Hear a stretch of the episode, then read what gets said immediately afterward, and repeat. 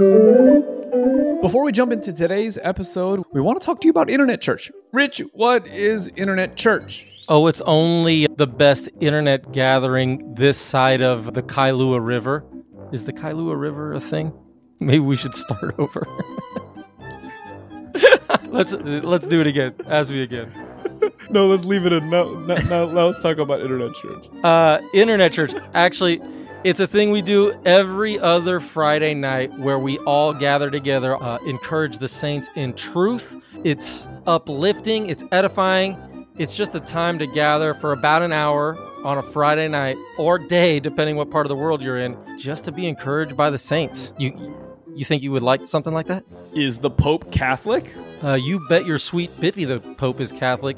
And uh, Justin, Internet Church is all about gospel freedom. Good. I'm trying to think of the follow up question. Oh, I'm like, man, this thing is uh, lagging. All right, if no, absolutely love it. So if you were to get a no, what are we going for? Are we trying to be funny or are we trying to be serious? I don't know. I being it's whatever. I, we're trying to let people know to. I- oh, I'm not as gifted as you are in this department, my friend. So join us every other Friday night, 8 o'clock Central, 6 o'clock Pacific, 9 o'clock Eastern. If you are international and want to add that to your calendar so you don't have to do all the time conversions, head on over to lovereality.org slash circles and add the Internet Church Circle to your calendar.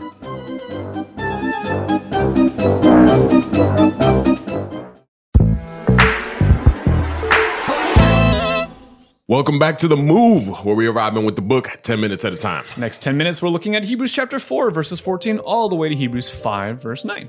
What did this passage, uh, what, there's a lot going on here. Yeah. What struck you? The idea of a high priest. Oh, Because the closest picture that I have of what a high priest could look like and function you know, like contemporaneously is the idea of a pope. And in our community, generally popes aren't like super high esteemed. And so I guess it led me to think like, okay, so what would the Hebrew reading this book? Like what's the background and context for priests and high priests and why is this a comparison that's like because we're doing better, better, better, better, right? like yeah, this yeah. Jesus is better than Moses. He's better than the all, all the different things that we've been talking about in the last chapters. High priest, harder for me to relate to than something like the law or other things that have shown up in my like my life background, I guess. yeah, yeah, yeah, yeah, yeah. So, high priest, um, I'm gonna just a little academic dive, right? Okay. Just deep academic dive for you. You remember the movie Troy with Brad Pitt? Honestly, one of the one of my favorite movies when I, Oh, yeah? at that time I was like, dude, this is a great movie. all right, all right. So you remember that scene where they're, uh, what is it? By the way, I thought we were gonna do an academic deep dive, and in my mind, I was like, "Damn, this kind of sucks." in my mind, I'm like, "All right, I'm gonna sit back, drink this little coffee right here, and just be prepared for whatever No, comes no, next." no, no, no. What is the king's name? Mela, Mela, Menelaus. Mela, I forget. Menelaus, Men- Menelaus, I think is what So, it is. Mm-hmm. yeah. Anyway, he's waiting. They're on the battlefield, and uh, it's one of the opening scenes of the movie. And Yeah. they're waiting for Achilles. Achilles, isn't Boagrius there. versus, Boagrius versus Achilles, Achilles, right? Which is one of the coolest opening fights right? ever. And what is it that Achilles uh he emerges from having been in the camp? Uh, little um boy goes and gets him some sort of armor bearer, brings Yep. him to the front of the camp, uh, to the front of the army, and the king is there with some of his officials, and it's like you know go and fight, like lead, Right. You're a warlord, lead lead the army, and I think Achilles says something like, uh, "A king who would fight his own battles." Now, wouldn't that be something? Ah, that's such a good line. It was a diss at the time. Yeah, yeah, of Because course. he had a lot of spite for Menelaus or whatever, Yeah, however yeah, you say that name. yeah. And you know the the, and it's the next part of the scene that's important. Hmm. That then they go to fight because they're fighting it the old way. Like we're doing it in the old way. Yeah, ritual is- combat. right? You have one, one vic, you know, one fighter Yeah. represents the whole, and whatever happens in that fight, Everyone goes by that that result. This is kind of like David and Goliath, right? that's the result, right? Yeah. And then you see Achilles, and he has that great move, pulls out the sword. Dude, and whoever played Boagrius got just crazy trap muscles. Dude, because that when you Yeah. see that move and the sword Yeah. goes in there, it's just like ding, like there's like a whole, there's like a prime rib or just, just like a steak on his shoulder. Yeah, the dude was a stud. but in this regard, Achilles is the high priest Oh, because what happens of him is true of the rest of the people. He is the representative of the people. Hmm. And so whatever happens to him happens to the people. This is in some degree the way the high priest functions. The high priest functions definitely as an intermediary between another party and your community. In this regard, God and humanity. or God in the case of the movie, Israel, it'd be the, case two of- different armies. That's exactly. Okay. And then whatever happens to this individual is what happens to the rest of the community. Now, would the kind of ancient understanding of the way that communities relate to deities, what maybe would it be as antagonistic as army versus army? Hence the need for an intercessor. Like how how because Jesus shows up and he reveals a, a different kind of God. Yeah. one that doesn't need to be appeased, one that doesn't need to be kind of you know placated or whatever the case is. Would the common understanding of how we relate to deities would it be kind of antagonistic? Uh, I'm not sure I understand the question, but I'll offer. Well, just the the need for someone to stand in the middle seems to suggest that it's not safe for me. Like uh, when we're thinking about the pew pew pew from a couple episodes ago, there's the guys coming down from from heaven or Yeah, from the yeah. sky with the flaming fingers and they're shooting off. Yeah. The reaction from the people Oh, seem oh, to oh, I see what suggest fear from the deity, Yeah. and so they want no, no, no, no. You go represent us instead. Like, Oh, yeah, I'm okay. afraid to stand in the gap. Okay, yeah, yeah, that's really good because this is exactly what this passage is undermining and it's subverting. Because since we have a great high priest who has passed through the heavens, so he's a representative for us before the Lord, right? Before God. Jesus, the Son of God. So Jesus, the one who saves, uh, and this title of Son of God. So our high priest is the Son of God. Pretty cool. Yeah. It's not merely that our high priest is someone from our side that's going to go as an emissary to uh far off deity Like, Okay, so you already have an in yeah, with said deity. the very be- son yeah, because the guy who's representing us is in the son of cahoots God, with right? that guy. Yeah, so that's Sure. already great news. So it's like now let us hold fast to our confession, for we do not have a high priest who is un- unable to sympathize with our weakness, but Hmm. one who in every respect has been tempted as we are, yet without sin. So right there, you have uh, idea of incarnation, right? Hmm. That he actually became one of us. That he was a human. He was in flesh. He was in blood. So that the high priest that we now have is not merely some figure who is going to a distant deity. One, he's the Son of God. And two, he mediates in such a way as having become one of us. So is the assumption that the high priest before this subversion was more representative of the, of the deity than the people?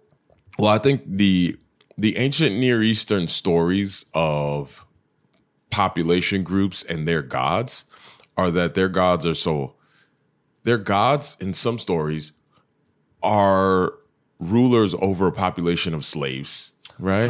You have a you know, you have ancient Near Eastern narratives, I think um oh man, I'm drawing blank here. Gilgamesh epic, maybe, uh, where the reason uh, is it, it the Atrahasis, uh, or these epic stories, right, where humans are made because there was some war in heaven, right, or that humans are made and they anger the gods, like they're too loud and the gods are trying to sleep, okay. and it's like, oh my goodness.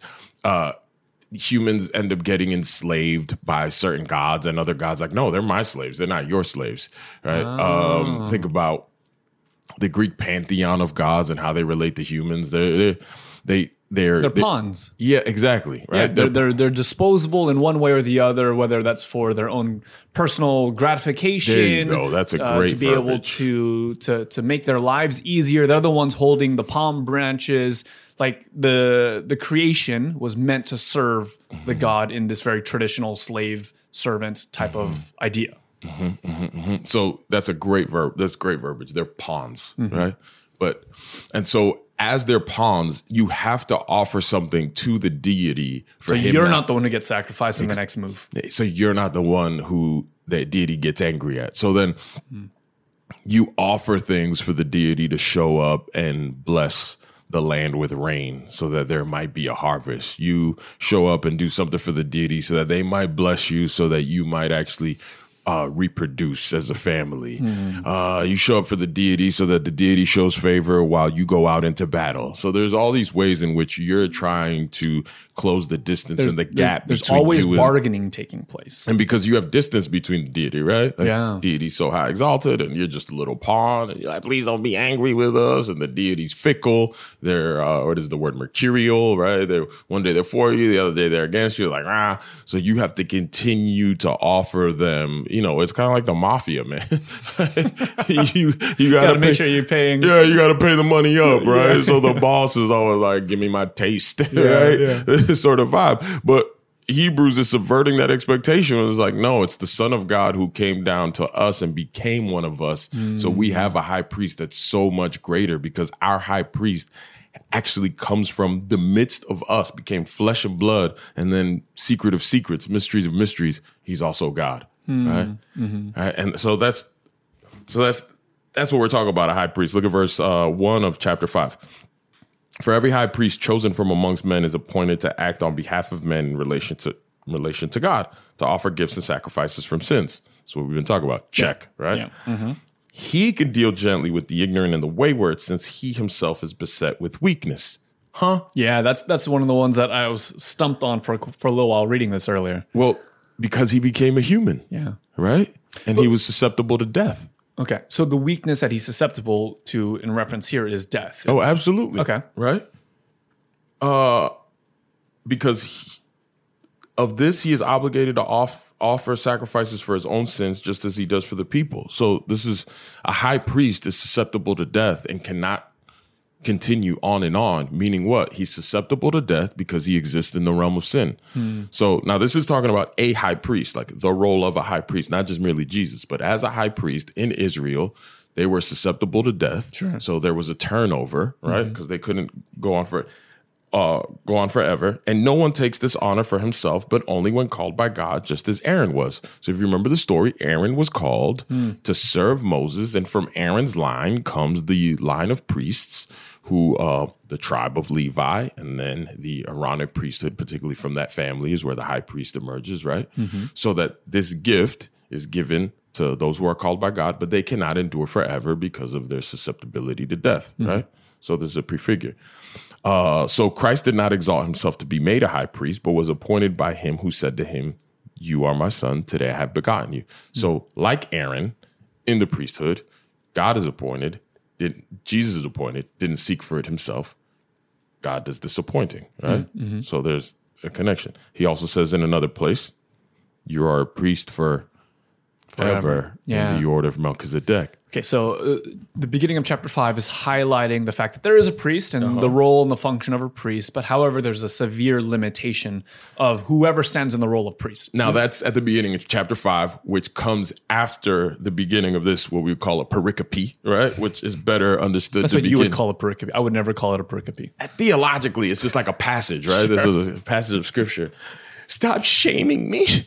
All right. So verse 14, it starts with 414. Since mm-hmm. we have a great high priest who has passed through the heavens. So it's contrasting. We have a great high priest passed through the heavens. He's still alive. He's still alive. Yeah. And he's subverting every single expectation that we have of high priest. Because we all know, chapter five, that a high priest Supposed is to die. Supposed to die and is susceptible and does not choose himself. They come from the line of Aaron. Yeah. So in that way, Jesus did not choose himself. However, he is part of the order of Melchizedek that lives forever. Yeah, yeah, yeah, yeah. You see what's going on? Yeah. Okay. So uh, it's. It, I don't know that this is uh, maybe one of the points of this passage, but I was actually having that conversation with a friend of mine this morning who who likened the uh, what's the the breastplate called? Wall of stones.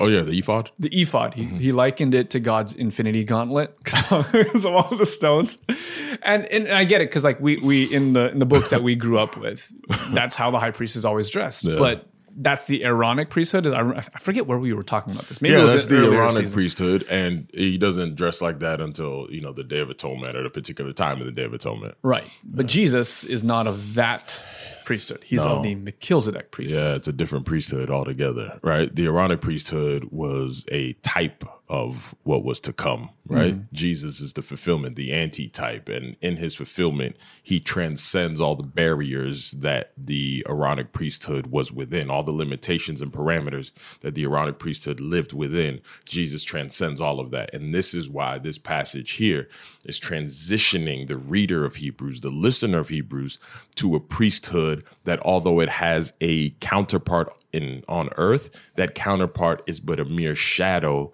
that is actually instructive towards a greater reality in Jesus. Hmm. So, in the same way that your priest was from among your tribes, the priesthood oh, was one of your brothers. So, Jesus Is among the brethren. was like one of y'all. yeah. In the same way that the priest had access to God, so Jesus has access to God. But unlike the limitations of your brothers who had to, had to offer sacrifices for themselves, Jesus has no need to offer a mm. sacrifice because he himself is the sacrifice. And although he was tempted, he is without sin. Mm. The high priest has access to the most intimate part of God's presence in the most holy place. So does Jesus. But the high priest changes from year to year. Why? Because they can't endure forever. Jesus does not change because he is there forevermore. The high priest has to offer a sacrifice for himself on the day of atonement. Jesus does no such thing. The high priest goes within a veil. There is no veil in mm. right the he's opened a new and living way through his body of flesh, hmm. right? He doesn't have to bring incense in order to shield himself. Why? Because he is the very effulgence, the expressed image of his father. So there is these touch points that now the author of Hebrews is moving into to magnify the supremacy of Jesus to be able to say that he's better. That would have felt really intrusive to the Hebrews there, right? Because I mean, he's just going every single one of the sacred cows. uh, Obviously, they're not cows, but like every single one of those things that they hold dear, he's subverting every single one of those expectations. Yeah, and he's subverting in so much as their misunderstanding of their own history needs correction. Hmm. Because to understand that the pastor of Hebrews, Paul, is not subverting as though he's changing the trajectory hmm. of these things, he's actually course correcting their deviation from what these things actually typify. Hmm. Because they were given as a type of what God was doing in the person of Jesus always and forever. They misunderstood it, how he talks about in Romans 10, because they had a zeal without knowledge. Hmm. And the book of Hebrews is offering a course correction saying, hey, this has been the goal all along. He is the lamb. He was sacrificed on the altar. He has transferred us through the waters from death to life. He now intercedes on our behalf in the presence of God without veil because he has full access. Why? Because he never dies. He doesn't need to offer sacrifices. And because he became like one of us and put the first reality to death, that Adam 1 reality, we now exist forevermore in his person because he will never stop being a human. So hold fast to your confession that your God is within your midst because your God has put you on himself. Hmm. In the same way that the high priest would put on the ephod, Jesus has put on humanity, and humanity cannot be shaken from him. Hmm. And now he is in the order of Melchizedek because our King of righteousness rules and reigns forever. Uh, for for the Hebrews who are maybe skeptical of this, this would have been a tough pill to swallow. But I, but I'm I'm now trying to put myself in the position of those who receive this message. Their minds had to have been blown, and, I I don't know if you ever had this experience because you grew up in a part of the Northeast that had a very rich heritage for Adventism, as as you describe your your life story to me. But I remember sitting in this conference center when I was maybe 17, 18 years old, and for the first time, really paying attention to what our church has always thought about, the, like the prophecies and how it aligns with history and just the way that God has been detailing thousands of years of history, mm-hmm. and it all connects in the person of Jesus. Like I remember just like like really like sitting back just because I felt like my mind was actually being blown and how amazing, how cool is this? I think the language that scripture tries to describe this experience is like like there's a fire mm-hmm. burning inside. Like they must have just been losing their minds when they start to see everything coming together in the mm-hmm. person of Jesus. Yeah, I mean, I guess the only thing I could liken it to was when we got the revelation that Jesus as Savior did not merely mean that because he was sacrificed, he had legally done something for us, hmm. but that because he was incarnated, he had transformed humanity Yeah. and that we were alive in that transformation. Yeah. Because before it was, oh, he satisfied the requirements of the law. And if I live by the Spirit, I can too overcome sin bit by bit because his presence is within me. Not that, you know, I have to overcome sin, I have salvation, but, you know, since I'm a sinner, I should still overcome, you know, this whole thing. Sure.